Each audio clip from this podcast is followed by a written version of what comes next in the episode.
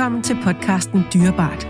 En podcast fra Agria Dyreforsikring, der er dedikeret til vores liv med hund, kat og hest. Mit navn er Puk Elgård, og jeg vil sammen med en række dyreeksperter dykke ned i en masse af de spørgsmål, der melder sig, om man er ny eller erfaren dyreejer. Lyt med, mens vi taler om alt det, der gør vores firbenede venner så dyrebare.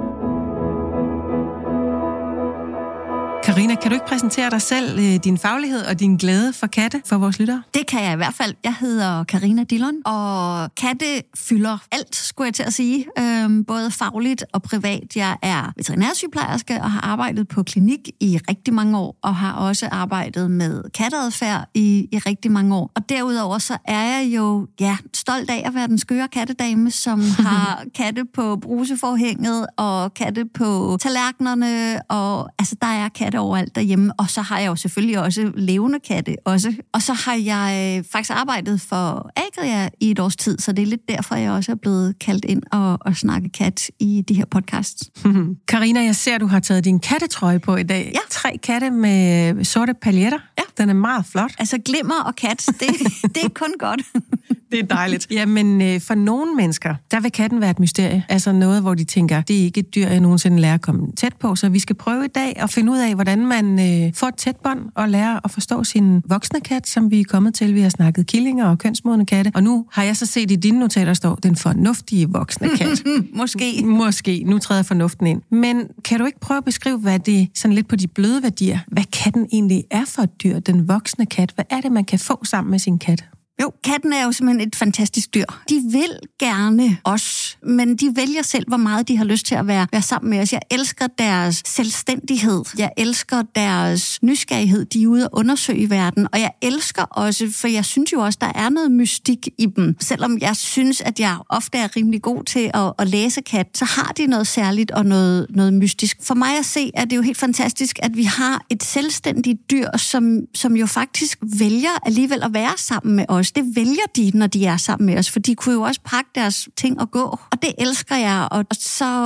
Åh, ja, det er svært at sætte ord på, men, men der er jo... Sigmund Freud har, øh, har lavet et citat, øh, der hedder øh, Time spent with cats is never wasted. Altså, det er aldrig nogensinde spild af tid at være sammen med en kat, fordi det er bare, det er bare godt at være i selskab med dem. Det leder tankerne lidt hen på mine teenagebørn. Altså det er sådan lidt, de, en gang imellem gider de en, og det er altid en god tid, man så har sammen med dem, når de, når de endelig gider tilbringe tid med en, fordi så kan man få nogle gode snakke og sådan noget. Men man skal også kunne tage nogle afvisninger. Ja. Fordi det er ikke altid, de gider. Mm.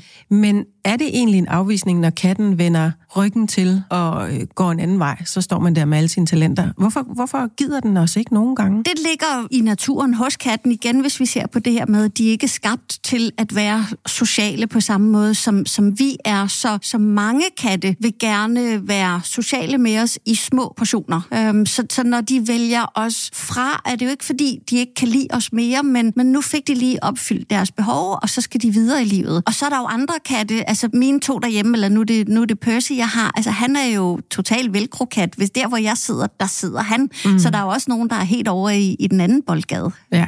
Jeg har læst en undersøgelse, der siger, at katte de har ikke ansigtsgenkendelse. Og jeg er jo nogle gange, når jeg kommer ned ad vejen, så vores gamle handkat Buster, som nu desværre er død, han blev 18, men han kunne jo sidde og kigge, altså, hvem er damen? Jeg kunne stå der, ah, hej Buster, hej Buster, så han bare sådan og kigger, og det kan min øh, hundkat også. Indtil jeg lige kommer ind i en vis afstand, så er det sikkert bevægelser, duft og så videre. Har du hørt om, de kan genkende vores ansigter eller ej? Jeg har ikke hørt om studier, om de ligefrem kan genkende vores, vores ansigter eller ej, og jeg tænker, en ting er det her med, at som du siger, når du er langt væk fra, fordi kattes synsfelt er bedst sådan cirka en halv meter foran dem, så det, der er langt væk, ser de ikke særlig godt. Igen, kattens natur, den har ikke brug for at kunne genkende ansigtet på andre katte, øh, men, men den kender dem til gengæld på, på deres duft og på deres, deres lyd. Det er meget det, der er, er vigtigt for dem. Øh, så når jeg kommer hjem, jeg bliver også bekymret. Altså, hvis jeg åbner hoveddøren og går ind ad hoveddøren, og der ikke står en kat og kigger på mig, eller jeg ikke kan høre, at han er på vej ned ad trappen, så bliver jeg jo sådan helt,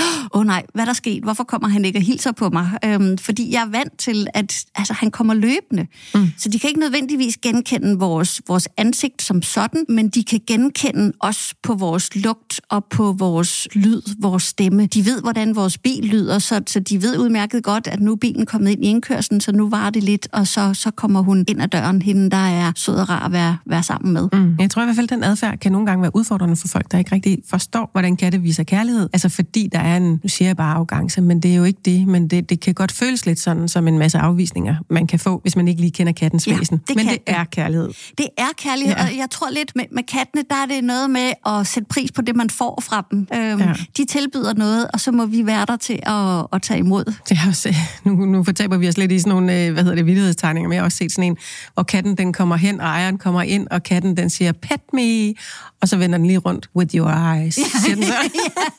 det, synes jeg, det synes jeg er meget betegnende.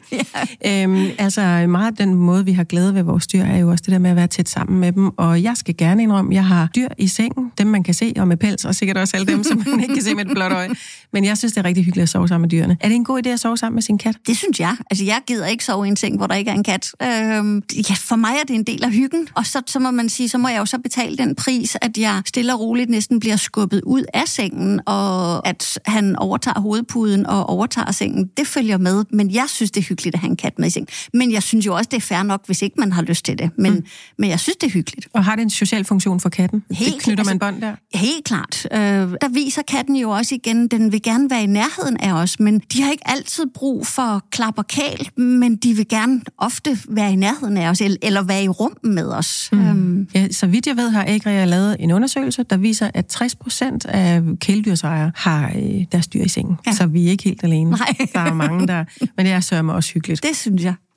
Når man kigger på, hvornår katten er socialt moden, så siger du, det er omkring, når den er to til to og et halvt år. Hvad vil det sige at være i katteverden socialt moden? Det er jo lidt ligesom, når vores teenagebørn bliver udviklet. Øhm, altså, når vi er i slut teenageårene, så er, er vores hjerne fuldt udviklet, og det er sådan lidt det samme med, med kattene. Deres hjerner og deres personlighed er, er fuldt udviklet på det tidspunkt. Og man kan godt se en skift i adfærden, hvor før har de været søde killinger og vil os måske meget og vil os hele tiden, og så bliver de lidt mere selv selvstændige og har ikke nødvendigvis brug for den helt tætte kontakt, som de måske har haft, da de var killinger. Så det er sådan lidt at sammenligne med teenagebørnene, som måske også er klar til at komme ud på egen hånd. Og som vi også har slået fast tidligere, er katten territoriel. Den ja. øh, værner om sit territorie.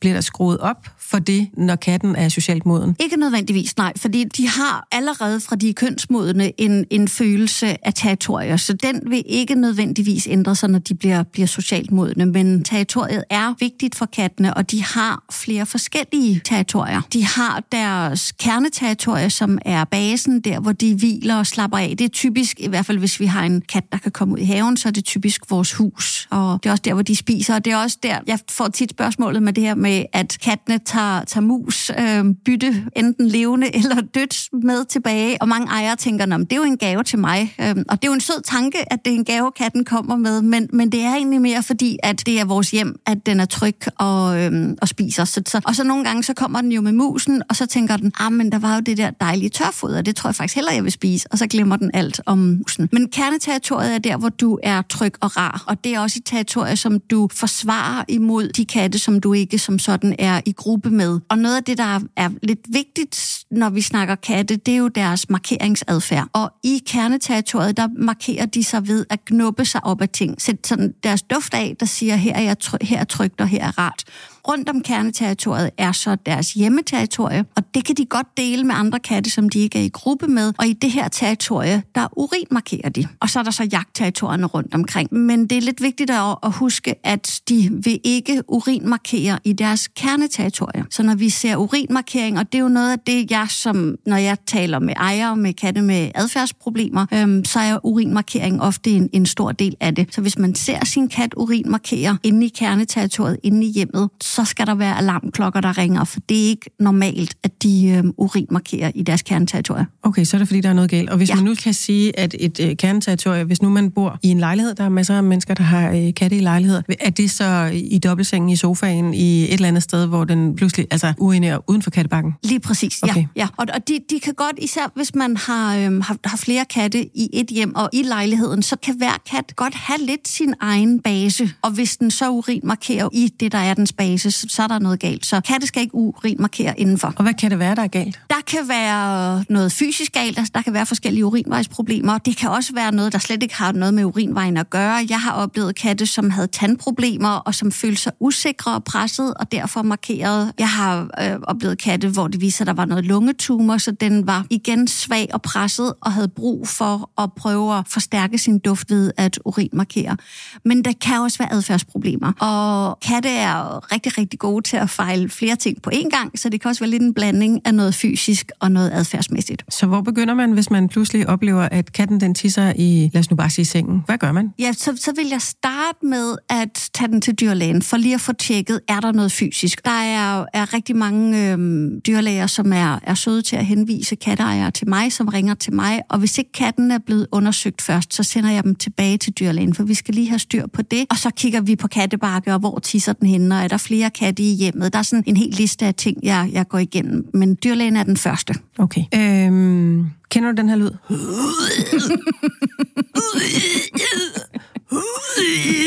Eller hvad det nu er, ja det er vel ikke en gave. Hvad, hvad er det, de der hårboller, de betyder? Det er i hvert fald ikke en særlig god gave. Og slet ikke, når det er om natten, og man ligger og sover, så kan man høre den der lyd, så gælder det bare om at få sparket katten ud af sengen, så der ikke bliver kastet op på dynerne. Det har jeg prøvet. Øhm, men øhm, altså, hårboller kommer typisk, fordi det er typisk noget, man ser hos en langhårskat, og, og den søjnerer sig jo, og så kommer den til at æde en masse hår, og det kan den ikke fordøje. Og nogle katte kan passere det, og så, så skider de det ud, men andre kan ikke, og så kaster de det op. I de værste tilfælde alligevel, og det sker tit, så sidder det simpelthen i mavesækken som en stor kugle, altså som et fremmedlæme, og så skal det opereres ud. Så det kan gå helt galt, og de kan blive rigtig, rigtig, rigtig dårlige af det. Så, så for at prøve at forebygge de her hårde boller og, og, og de der ja, hyggelige gaver og hyggelige lyde, så er det noget med at re katten og prøve at selv, hvad skal man sige, mekanisk fjerne alt det hår, som katten ellers vil spise. Okay, men det er, nu snakker vi om, hvad kan de fejle og sådan noget. Det er ikke nødvendigvis et tegn på, at den fejler noget. Den renser sin mavesæk selv for alt det hår, der det er naturligt naturligt nok at gøre det, ja. i et vist omfang, i et lille omfang. Ikke? Jo, altså det er naturligt nok, at noget, som, som kommer ned i mavesækken, som ikke ligesom kan passere videre i tarmsystemet, det skal op, og så vil de kaste det op. Og så er der bare nogle gange, hvor at det bliver til et hårdt fremmedlæme, som katten ikke får mm. kastet op, og så bliver den rigtig, rigtig... Altså, de kan blive virkelig dårlige. Så det er endnu en af grundene til, at det er en god idé at, at ræse sin langhårskat. Det er simpelthen for, at den ikke selv spiser alt sin egen pels. Ja, og det kan så også være en markør på, at den ikke trives. Der er et eller andet i vejen, der, hvis der sidder noget og, og, og forstyrrer noget i maven på ja. Det kan jeg godt forstå. Hvor tit må man forstyrre en kat, der ligger og sover? Fordi jeg synes jo, katte de sover rigtig meget. Altså, jeg har en fornemmelse af, at min kat kan sove 20 timer i døgnet nærmest. Og nogle gange vil man jo gerne bare altså, også have den var lidt vågen og løfte den lidt hen og sidde sådan lidt med den og sådan noget. Ikke? Men, øh, men må man forstyrre en kat, der ligger og sover? Altså, ikke hvis man gerne vil have et godt forhold til sin kat, så vil jeg, så, så vil jeg ikke forstyrre den. Okay. øhm, fordi det, bliver, det vil jeg også selv blive vildt træt af, hvis jeg lå og sov, og nogen skulle komme og skubbe til mig, fordi de synes, de skulle snakke med mig. Så, så nej, jeg, jeg vil ikke forstyrre katten, mens den ligger og sover. Så vil jeg hellere prøve at, at gribe fat i og lave noget med den, når den er vågen. Men det er rigtigt, der er mange katte, der, der sover meget. Altså mellem to og seks om natten? Ja. Altså, ja, kan du rigtig hygge dig med den lige stå op og lege med den. ja. Nå, ej, men de har behov for meget søvn, ikke? Det har de, jo. Ja. jo og, og jeg synes, man skal have lov til at sove i fred og ro. Øhm, og så må vi lege med dem på nogle andre tidspunkter. Men det er jo også helt vildt hyggeligt. En sovende kat er jo helt, altså så afslappende. Ja. Altså der er jo ikke noget mere beroligende, synes jeg, end sådan en kat. Man kan lige snige hånden ned på maven af den, så den sover videre, og så bare mærke det der bløde varme. Ej, jeg synes, det er så dejligt. Eller bare stikke hovedet sådan lidt ned i pelsen og lige snuse ja. til den. Ja. Mm, ja. Ej.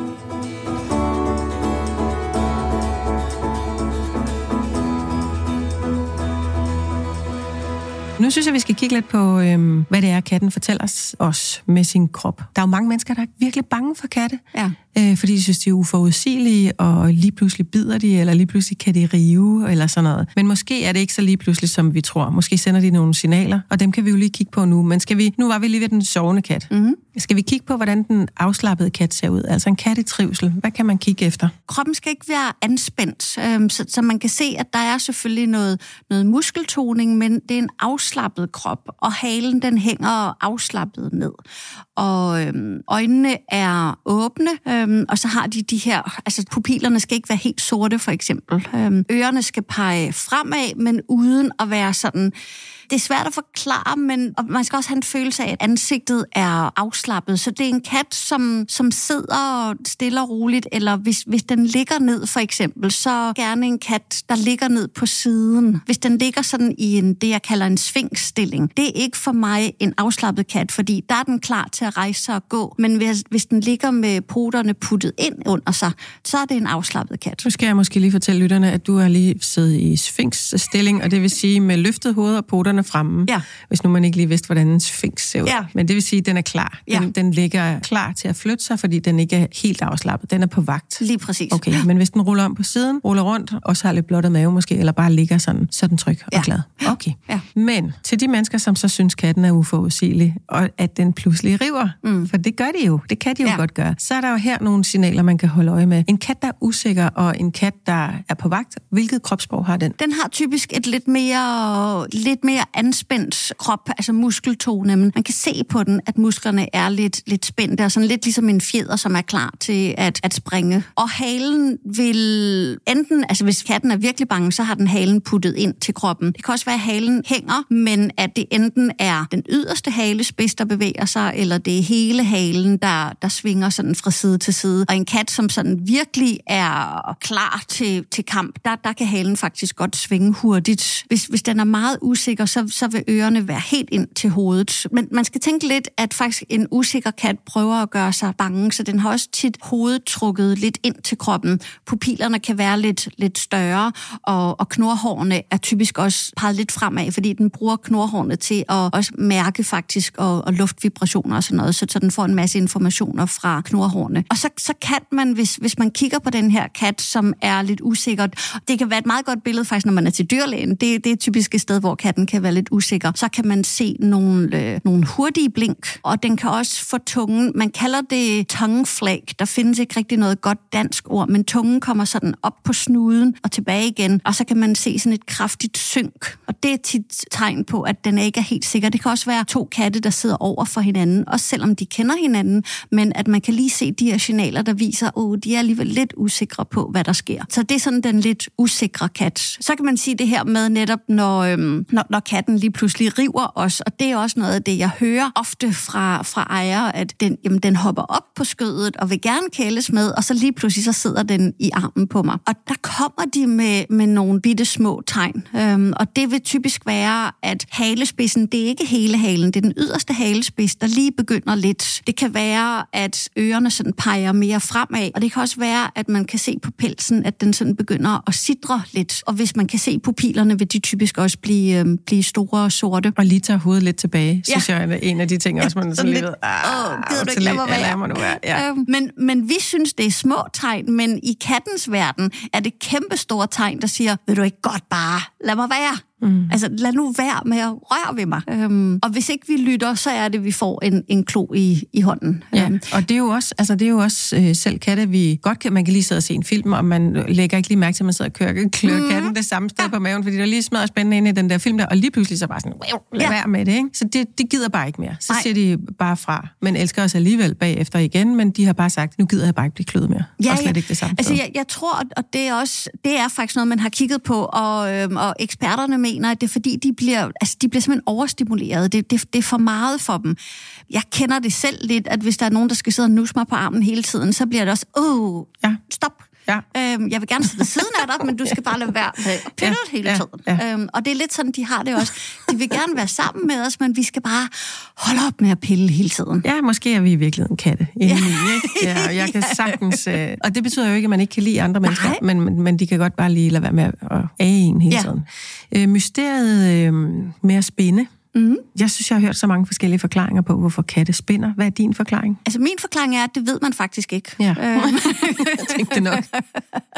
og vi ved faktisk heller ikke engang med sikkerhed, hvordan de spinder. Det er der også mange teorier om. Men hvis, hvis vi kigger lidt på det, der sådan er, er gissninger om nu, så, så er der, altså, hvis vi ser på killingerne, når de ligger og, og diger hos, hos deres mor, der spinder de. Øhm, og, og det er, er sådan en ret skøn spændende, synes jeg, med killingerne, fordi den er sådan meget høj og meget intens. Altså man kan næsten mærke vibrationerne fra, fra sådan en spænde. Og så er der lavet, øhm, lavet studier på, at når den spinden, som katten kommer med, når den gerne vil have os til at gøre noget, det er faktisk en spinden i en højere frekvens, end den spinde, den kommer med, når den bare ligger og slapper af.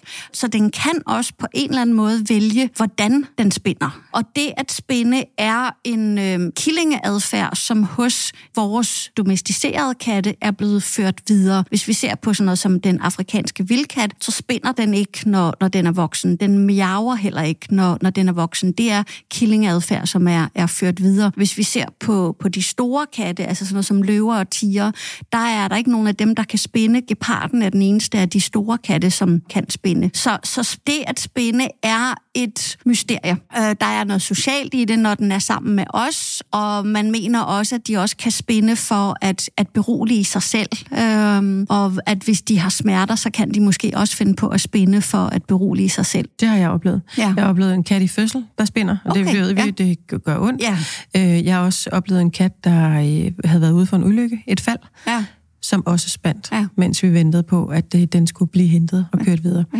Så jeg tænkte nemlig også, om ikke det, der er en beroligende adfærd i det, altså at den prøver at berolige sig selv. Mm. Det, det er i hvert fald noget af det, man mener, helt klart. Mm. Ja. Hvis man så skal kigge på sundhed, og det skal vi jo, for mm. vi skal holde vores dyr sunde, hvad, hvad er den største fare øh, i forhold til øh, sundheden? Altså, hvad tror sundheden hos katte? Uh, det er mange ting, synes jeg. Altså, jeg, jeg tror, den største fare, hvis man kan sige det på den måde, er måske nok, når, når vi som ejere ikke er opmærksomme og ikke får, får reageret på noget. Øhm, og det kan være, fordi vi har en forventning om, at katten siger af, eller katten stopper med at spise, eller, så, så vi har nogle forventninger om, at det her gør katten, hvis ikke den har det godt. Men fordi katten er et byttedyr, så vil den gøre alt, hvad den kan for at skjule, at den ikke har det godt. Så, så den prøver virkelig at vise, at den er sund og rask. Så, så jeg plejer at sige, at en hver afvielse fra normen skal man reagere på. Jeg oplevede det selv, og, og jeg, jeg synes jo, at jeg kender min katte, og jeg synes jo, at jeg, jeg ved noget, men jeg oplevede det faktisk sidste år, at øhm, Pixie, som jeg havde på det tidspunkt,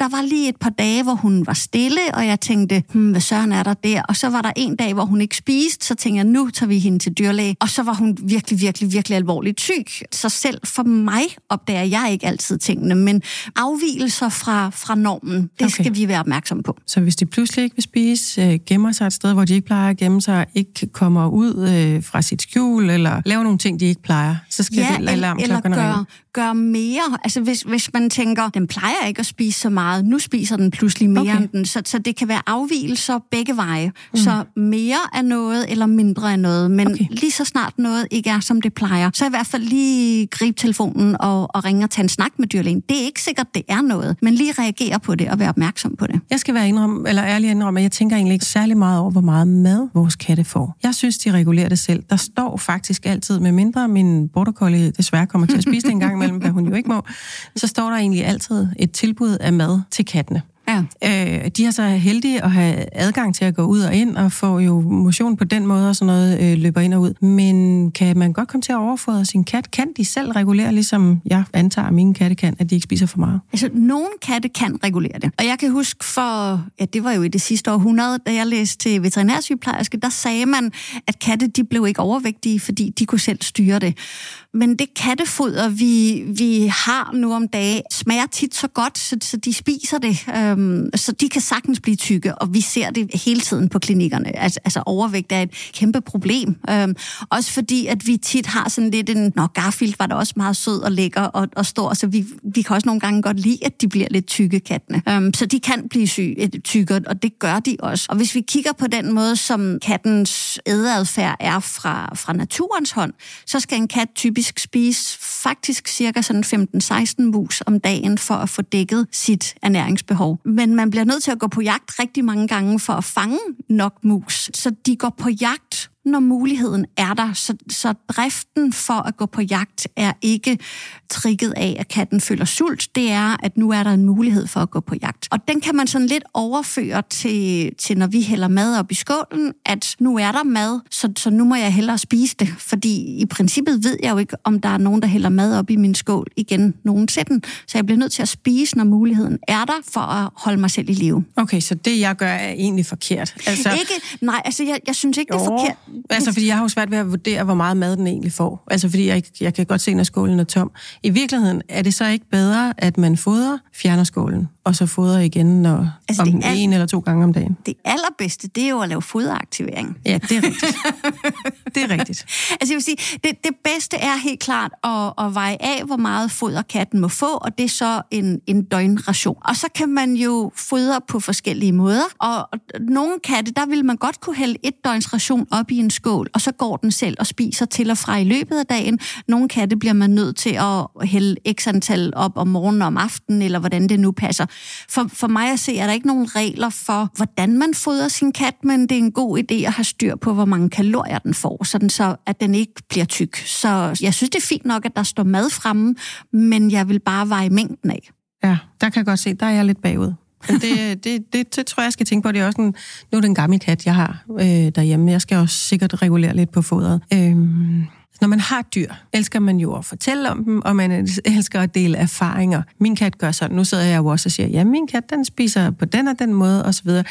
Det her med at søge øhm, information, og både om helbred og trivsel og sådan noget i Facebook-grupper og på nettet og sådan noget, er det en god idé? Der er jo nogle informationer at hente, eller hvad, hvad, du har jo din faglighed. Hvor stiller du dig i forhold til, at vi søger information hos hinanden? Den er svær, fordi der er ingen tvivl om, at der findes også øh, god information på nettet. Det gør der, selvfølgelig gør der det. Men jeg vil nok anbefale, at man i første omgang lige tager fat i sin dyrlæge, eller øh, der er også digitale dyrlæger, altså hvor du kan, kan komme i takt med, med en dyrlæge over nettet, og, og kan sende noget, noget videoklip og, og sådan noget til dem. Øh, men, men jeg vil vil nok i første omgang lige tage fat i noget faglighed, og så kan det jo være, at de kan sige, jamen du kan gå ind på den her hjemmeside og læse om det, eller det kan også være, at der er links på dyrklinikkens hjemmeside til forskellige sider, som, som de anbefaler. Så det er ikke fordi, jeg skal sige, at der ikke findes god info på nettet, men, men jeg vil nok tage fat i en dyrlæge på den ene eller den anden måde, om det er i virkeligheden eller digitalt, men tage fat i en dyrlæge i første omgang. Katten er, så vidt jeg har forstået det, rigtig god til at skjule, at den måske er syg. Den er god til at narres. Ja. Den vil gerne se ud, som om jeg er rask, jeg har styr på det hele. Når den så begynder at udvise tegn på en eller anden form for mistrivsel eller sygdom, så er den ret langt henne i sit sygdomsforløb. Er det ikke rigtigt forstået? Jo. Så er den syg, altså, ja. når, man, når man kan se det på den. Jo. Den kan fake det et vist, altså i et vist tidsrum, men når man så kan se, at den er syg, så er den faktisk rigtig syg. Ja, det er helt klart min, min fornemmelse, øhm, og, og det har jeg jo ja, personligt oplevet, men også, øh, også oplevet på klinik, at katten gør alt, hvad den kan for at skjule, øh, hvis, hvis ikke den har det godt. Øh, så, så når først vi begynder at få en, en lille smule tvivl i, i maven og tænker, hmm, er det nu også, som, som det skal være, så, så er der typisk noget galt. Og det, jeg oplever nogle gange, det er, at folk spørger ind i Facebook-grupper, og jeg kan sagtens forstå, at man spørger til råds, men hvis man har den der lille tvivl i maven, så vil jeg tage fat i en dyrlæge, øh, enten i den virkelige verden eller i den digitale verden, men tage fat i en dyrlæge hellere end at, at tage fat i mine, mine Facebook-venner.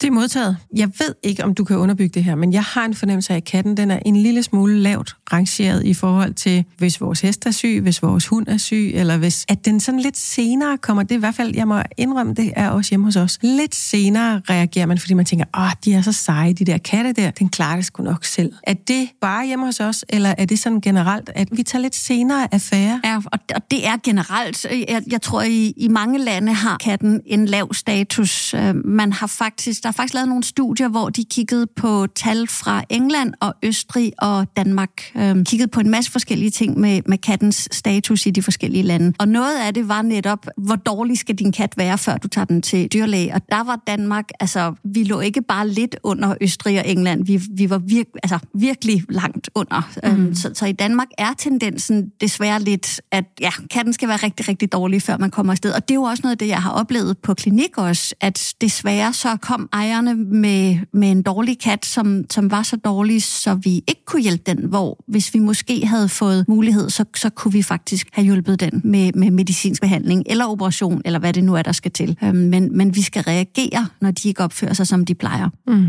Og det er selvfølgelig også nogle gange, fordi det er svært at putte en kat ind i en transportkasse. Den gider ikke, og man føler, man holder den, og man føler, det er et overgreb på en kat at tage den med op til dyrlægen. Men point taken, jeg forstår, hvad du siger. I virkeligheden er de timer, transportkasse, håndtering af dyrlæger og sådan noget, det kan godt betale sig i den anden ende, fordi når den viser, at den er syg, så kan den faktisk gå med nogle store problemer. Ja, og, og, det, og det er jo også derfor, nu talte vi netop om, øhm, om det her med tilvænding til transportkassen i en af de tidligere episoder, at det er bare det er en rigtig god idé at tænke lidt fremad og tænke, jamen jeg prøver at vende min kat til transportkassen, så det ikke er et kæmpe stressmoment for, for mig og, og min kat, når jeg får brug for at komme afsted til dyrlæge. Jamen så tror jeg faktisk, vi er omkring den voksne kat. Vi, øh, vi skal huske at lade være med at kæle alt for længe, for i hvert fald holde øje med de signaler, den sender, når den er ved at være træt af det og overstimuleret. Den skal have lov til at sove rigtig længe. Vi skal respektere, at den har sine grænser. Giver den sig pludselig til at gøre noget andet, end det den plejer, så skal vi være opmærksomme, og vi skal ikke vente for længe med at gå til dyrlægen, og så skal vi nyde vores dejlige katte. Og det er jo, altså, vi skal huske at elske dem og nyde dem og nyde at være sammen med dem. Jamen, øh, kattene, de bliver jo ligesom os, så bliver vi jo også ældre, hvis vi får det privilegie. Øh, så vi skal næste gang, vi to mødes, Karina, det skal vi snakke om, hvordan vi passer godt på vores gamle kat. Ja. Og så skal vi også lige runde noget af det, som er det sværeste, nemlig øh, når den tid kommer, at vi faktisk også skal tage afsked med dem på et eller andet tidspunkt. Ja,